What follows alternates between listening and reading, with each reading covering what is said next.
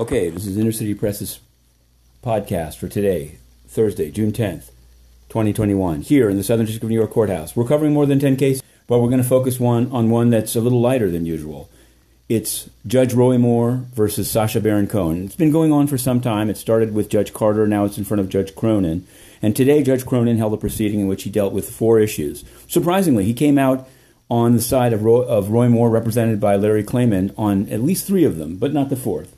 Now, one of the issues was whether the video of the deposition of Sacha Baron Cohen should be kept confidential, as Sacha Baron Cohen and CBS are requesting. The answer was no, that there is no exception for embarrassing material, and that since the transcript is already uh, partially public and in the record in a judicial document, why not the whole video? So be looking for that. We'll be on the lookout.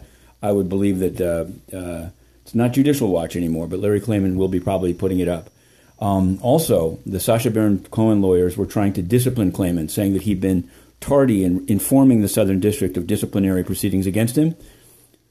Klayman said he told Judge Carter he's in good standing in Florida. Judge Cronan said, I'm not going to refer you. That there's an interesting question of whether he should, is covered by the rule, but he's not going to refer him. But on the all important question from Klayman's perspective of getting Judge Cronan off the case and getting it sent back to Judge Carter, who was allowing discovery to go forward, uh, he denied him. He said you can't just uh, go against a judge because of his rulings. Therefore, Judge Cronan will be deciding soon on summary judgment, and I think Klayman Moore and Sacha Baron Cohen knows how it's going to go. But there will be a video. Now, also today the, at the IMF, Inner City Press asked three questions. Inner City Press asked three questions, including uh, about cryptocurrency and and uh, El Salvador making Bitcoin a legal tender.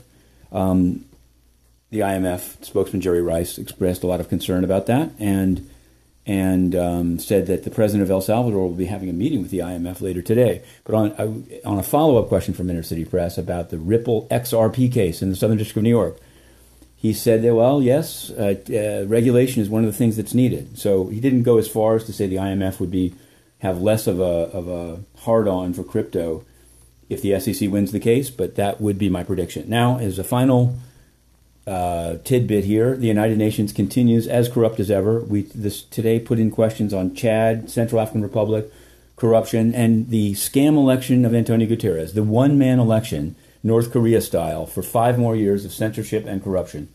And they haven't been answered. And those in the room asked, how does the vote, how is it going to work, this voting for Guterres? I'll tell you how it's going to work. There's only one name on the ballot snooze fest, lose fest, genocide complicity continues. Okay, this has been the three minute drill. Matthew Russell Lee, Inner City Press, to be continued.